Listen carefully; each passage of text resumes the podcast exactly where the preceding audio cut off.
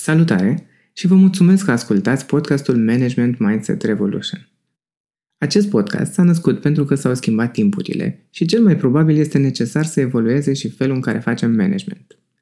Discutam de curând cu o prietenă care îmi cerea o soluție pentru dezvoltarea abilităților de a reține angajații într-o companie. Hmm? Probabil o provocare cu care ne întâlnim mai mulți dintre noi.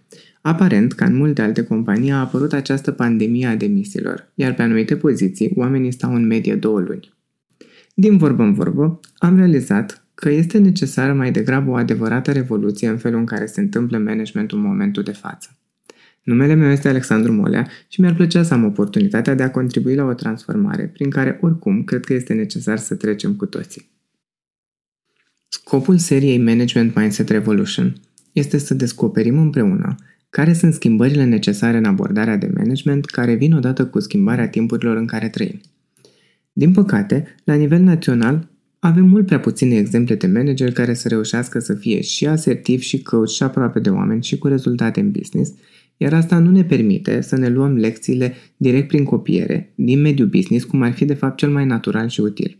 Cu toate astea, dacă se întâmplă cumva să aveți manageri pe care îi admirați, prioritizați să vă petreceți timp alături de ei.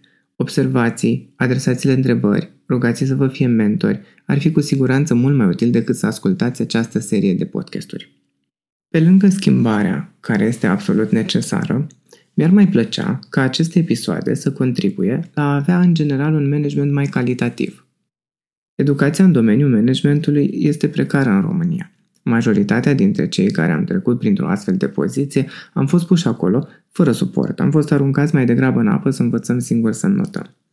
Dacă reușim să creăm împreună o revoluție în mindset-ul de management, este clar că beneficiile business sunt nenumărate și pentru manageri și pentru angajați.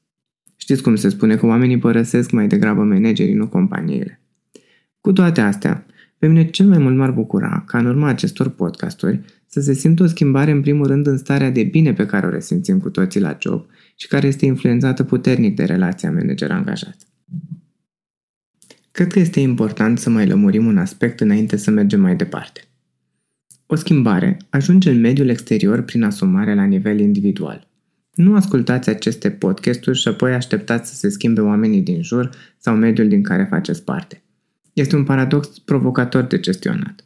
De multe ori, în timp ce învățăm ceva nou, avem senzația că nu are niciun rost să modificăm ceva în felul în care facem lucrurile, pentru că oricum nu se va schimba nimic în jur.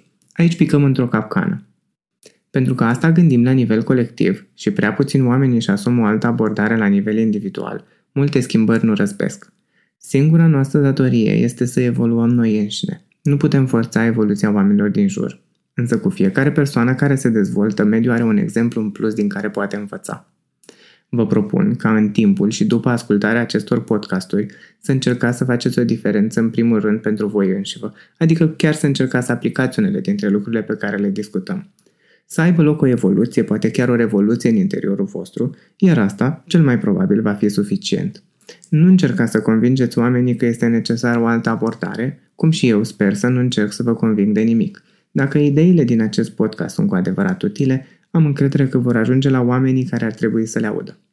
Ascultare plăcută și să ne apucăm de treabă!